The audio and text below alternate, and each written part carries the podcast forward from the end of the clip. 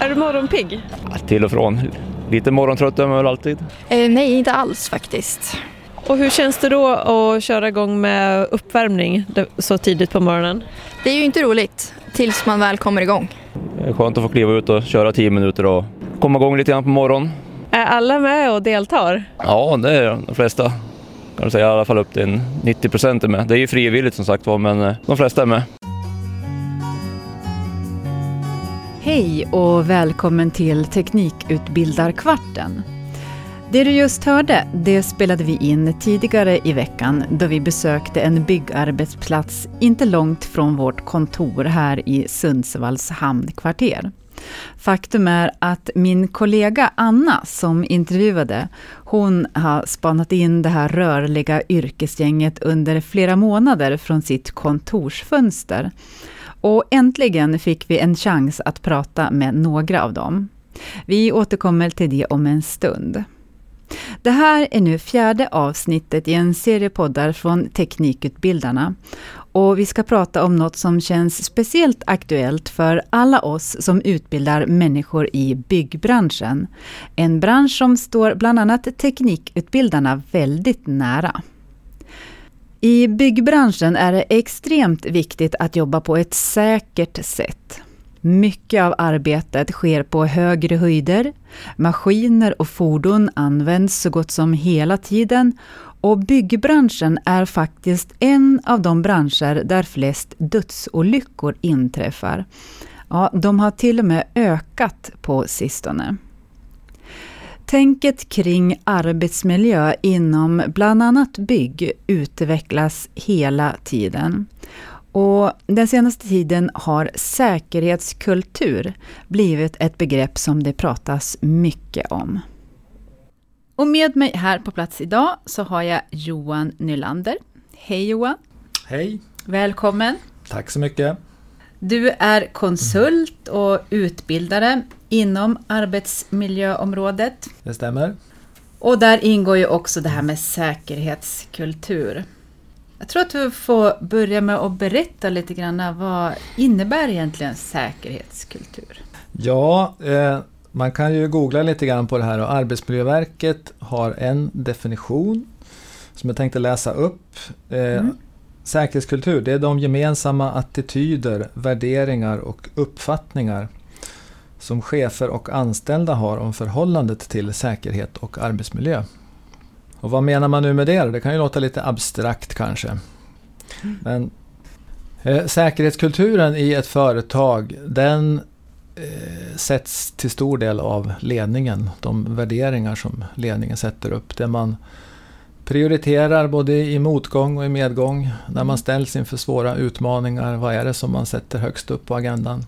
Ja. Är det att se till att produktionen går till vilket pris som helst? Mm. Eller, eller är det faktiskt man kan säga stopp? Nej, nu är säkerheten viktigast. Mm.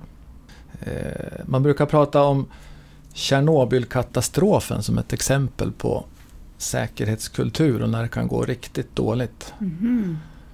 Och där, alla känner väl till Tjernobylkatastrofen. Mm. Och det var ju oerhörda konsekvenser utav den.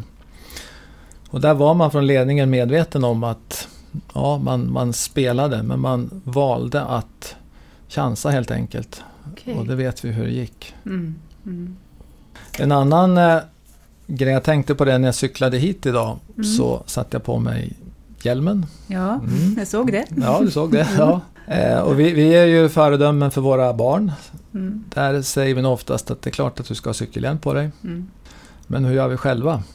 När vi ska ut och cykla i trafiken. Det är kanske inte är lika självklart alla gånger att man sätter på sig hjälmen. Mm. Av olika orsaker. Mm, mm. Man väljer att prioritera bort säkerheten. Hur kom det sig att du blev eh, engagerad i det här ämnet då? Kultur. Ja, det kan man fråga sig. Ibland har jag funderat själv över hur kunde det bli så här? Mm. Eh, jag har nog, om jag tittar tillbaka, jobbat i ganska riskfyllda mm. arbetsmiljöer själv. Allt ifrån att ha jobbat som operatör ute i industrin i en gammal anläggning där det inte kändes helt tryggt alla gånger i unga dagar. Ja. Men då var det på något vis ja, jobbet ska göras. Man får, det ingick att ta lite risker. Eh, sen gjorde jag lumpen som skyddsingenjör. Mhm. Hade nog knappt hört talas om begreppet arbetsmiljö. Mm. Men det var också väldigt riskfyllda eh, grejer vi höll på med. Vi höll på med kemiska stridsmedel till exempel. Nervgaser och sådana saker. Oj. Mm. Och det är klart det fanns ett visst säkerhetstänk runt det också. Men sen har det här äh, risker och arbetsuppgifter nästan förföljt mig i olika jobb där jag har själv utsatts för risker eller kanske utsatt eh, medarbetare för risker. Mm. Eh, Men arbetsmiljön har inte varit ska vi säga, det som har varit huvudområdet i det. Eh, Jag var chef för ett gäng säljare och servicetekniker för ett antal år sedan och då var vi ute i pappers och massaindustrin, Ja. jobbade med kemikalier och där fick jag ett telefonsamtal en dag utav en arbetskamrat då eh, som berättade att eh, den här personen, min medarbetare, hade fått eh, farlig kemikalie i ögat. Mhm. Och det var ju eh, från början väldigt chockerande. Hur har det gått? Hur gick det till? Mm. I det här fallet gick det bra som tur var. Ja. Men det är klart det fanns orsaker till det hela. Den här medarbetaren råkade ut för ytterligare en olycka. Eh, Och då var det i bilkörning. Vi körde mycket ut till kunderna, hela Sverige. Långa arbetsdagar ibland. Mm. Eh, Och i det här fallet så, så blev det då en trafikolycka. Mhm. Och här gick det inte riktigt lika bra. Det blev bestående skador. Oj. Och det var väl då jag som chef kände första gången det här med eh, arbetsmiljö, hur viktigt det är att ha fokus på de frågorna. Det var Mm. ingenting som vi pratade om egentligen. Dagligen, men successivt så har nog det här lett fram till ett intresse för just arbetsmiljö. Mm. Förstår. Är det något inom säkerhetskulturen som berörde mer än något annat? Liksom? Ja, alltså i Sverige idag så har vi ju generellt en ganska bra säkerhet Ja. när vi pratar om den fysiska arbetsmiljön. Mhm. Även om det är som du nämnde, det, det sker ju fortfarande dödsolyckor. Mm. Men jämför vi med andra länder så är det ju en relativt sett en bra nivå. Mm. Men det som kommer mer och mer det är ju den här psykologiska, eller den, den psykiska arbetsmiljön. Mm. Där det blir mer och mer sjukskrivningar på grund av det, på grund av stress, på grund av eh, trakasserier, mobbing och så vidare. Mm. Och det tycker jag är ett spännande område. Och där kommer ju säkerhetskulturen också in som en viktig faktor. Hur, hur jobbar man med de frågorna? Hur tolererar man till exempel mobbing på arbetsplatsen? Mm. Vad gör chefer, ledning om det finns sådana tendenser? Sen det är klart, titt- tittar vi ut i världen så finns det ju väldigt mycket att göra. Man berörs ju av kanske gruvarbetare i Kina som blir instängd i Mm. gruvor Ja. eller fruktansvärda arbetsmiljöer från byggarbetsmiljöplatser Mm. runt i världen. Så det är klart, där finns det att göra. Ja, eh, nu pratade vi, eller du kom in på andra delar av världen. Igår så var vi väldigt nära, inte alls så långt ut från där vi befinner oss just, just nu då, i Sundsvall. Eh, jag tog med mig min eh, kollega Anna och åkte till en byggarbetsplats i Bosvedjan. Och det var lite intressant. Vi var där tidigt en morgon och eh, alla de som arbetar på det bygget, de börjar sin arbetsdag på det här sättet. Vi kan lyssna hur det lät. Ett långt kliv fram, böjer knäna, kliv tillbaka och böj benet. Fram, tillbaka, fram, tillbaka. Hur kommer det sig att ni börjar med uppvärmning så här då? Den här veckan har vi en säkerhetsvecka och då tänkte vi att det var perfekt att komma igång med det här. Det var som en, liksom, en liten push över kanten att men nu, nu drar vi igång det. Hur är chefernas engagemang i, i det här? Ja, men det är bra tycker jag. De flesta är ute och, och är med och visar att det är någonting som vi vill göra på morgonen i alla fall. Jag tycker det är jättebra. De har ju ändå tagit fram det här, de erbjuder tid och de pushar liksom på att köra det. Kan man se andra effekter än eh, i kroppen? Det blir ändå som en gemenskap, man står tillsammans, man hejar, annars kan det bli att alla liksom bara sprider sig iväg på morgonen och går och gör sitt. Men då blir det att man alla träffar på varandra, man hejar på varandra och man får liksom mer gemenskap också. Det tycker jag i alla fall är positivt. Vad är skillnaden från eh, när ni började och till nu? Och när började ni förresten? Ja, på det här projektet har vi ju nyligen börjat men på det jag var tidigare nere på kajen så höll vi igång nästan ett år i alla fall. Och eh, det märkte man ju en stor skillnad. Från början var det väl lite, ja, man var lite småskeptisk till att köra det här och så här, men allt eftersom tiden gick så märker man att man känner sig piggare på morgonen, man har tagit ut lite leder och muskler kommer igång istället för att gå direkt upp och börja lyfta. Så att, ja, det, man märker en stor skillnad tycker jag. Och hur vanligt är det att man eh, gör de här uppvärmningarna på en byggarbetsplats, tror du? Ja, vi inom NCC är nog ganska vanligt i alla fall. Det, vi har ju det som en, ett mål att plocka få igång alla byggarbetsplatser. Sen om alla gör det, det vet jag inte, men vi här uppe har väl till stor del på våra projekt har kört. Och en ledande fråga, är det någonting du skulle rekommendera till andra? Absolut. Många räknar på att 10 minuter på varje yrkesarbetare eller person som gör det blir mycket tid som går bort men samtidigt så kan man ju se att det är en vinning i många sjukskrivningar och sånt som vi kanske får bort istället på grund av att vi gör en uppvärmning på morgonen. Så att, eh, jag tycker det är bra som företag att NCT ställer upp med att det är någonting som ska vara en obligatorisk sak. Liksom. Ja, Johan, vad tycker du?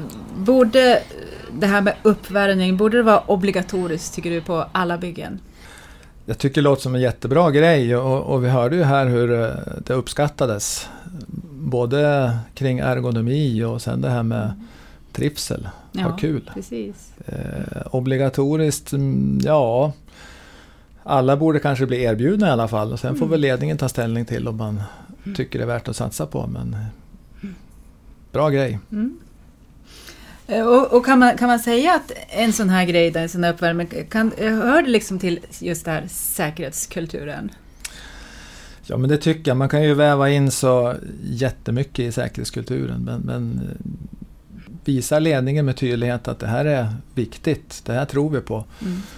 Det här kommer att leda till att vi trivs bättre, att risken för att vi ska skada oss blir mindre. Så är det ju Mm. definitivt någonting som främjar Mm. säkerhetskulturen. Ja. Men du, om man tittar bakåt lite grann då. Hur eh, långt har vi kommit då? Eh, eh, och vad har vi kvar att göra? Har det hänt, är det liksom nu på senaste åren som det här med säkerhetskultur har blivit väldigt aktuellt? Ja, när, när liksom började det allt? Eh, säkerhetskultur, eh, även om det är någonting som man pratar mycket om nu så har man även gjort det långt tillbaks i tiden. Det har forskats på det här och eh, det finns en person som heter Bradley Mm. som vi som är lite nördar i arbetsmiljöområdet känner till. Mm. De flesta av oss i alla fall. Och han har tagit fram en kurva som beskriver då hur man successivt utvecklar säkerhetskulturen och förhållandet mellan det och antal olyckor. Ja. Och där kan man se då, om man tittar på olika faser, eh, att man kan ha en så kallad reaktiv fas i början där, där det är instinkter egentligen som driver mig att jobba säkert. Det är så Mm. uppenbara risker. Det är ett jättehögt buller så att jag är tvungen bara att sätta på mig hörselskydd för att överleva. Och i en sån miljö där har du mycket olyckor vanligtvis. Sen börjar man att utveckla det här, man tittar på risker, man har personer i organisationen som kanske då fokuserar på arbetsmiljö, hjälper till med det. Men man kanske förlitar sig på att det är de som ska, ska säga, hålla säkerhetsnivån uppe. Då har man kommit lite längre. Ja. Sen eh, kommer det mer och mer man får ut det här organisationen. Chefer börjar ta större ansvar. Jag som medarbetare tar ett större Mm. ansvar. Och i slutändan man jobbar tillsammans med de här frågorna. Det är någonting som lever hela tiden. Då. Så att det är en, eh, ja, en utveckling utav säkerhetskulturen. Vilka är de största utmaningarna tror du för att få en, en riktigt god säkerhetskultur? Jag skulle vilja säga så här att vi har på många ställen en bra säkerhetskultur idag. Och Mm. när det gäller stora företag, åtminstone om vi pratar om den här fysiska biten, risken att, att göra illa sig och drabbas av olycka. Där Mm. finns det så mycket resurser nedlagda på det här. Det finns så mycket föreskrifter från Arbetsmiljöverket som talar om hur vi ska jobba för att jobba säkert. Ja. Men små företag, där, Mm. där tror jag det finns en hel del att göra. Mhm. Där har man inte de resurserna riktigt och det finns ingen som eh, sitter med den kompetensen som Mm. gör att man helt enkelt har koll på vad, hur behöver vi förhålla oss. Mm. Eh, Man kanske inte känner heller att man har de möjligheterna om man är väldigt få på företaget. Nej, någonstans så det kostar ju en slant också. Ja. Mm. Ett större företag har ju råd att ha en arbetsmiljöingenjör kanske eller man Mm. köper in tjänster från företagshälsovården. Men återigen, säkerhetskulturen. Värderar man det här högt då, Mm. då är man nog beredd att betala en slant Ja, för precis. också. Kan man gå kurs eh, för att lära sig mer om säkerhetskultur? Definitivt, säger jag då som utbildare.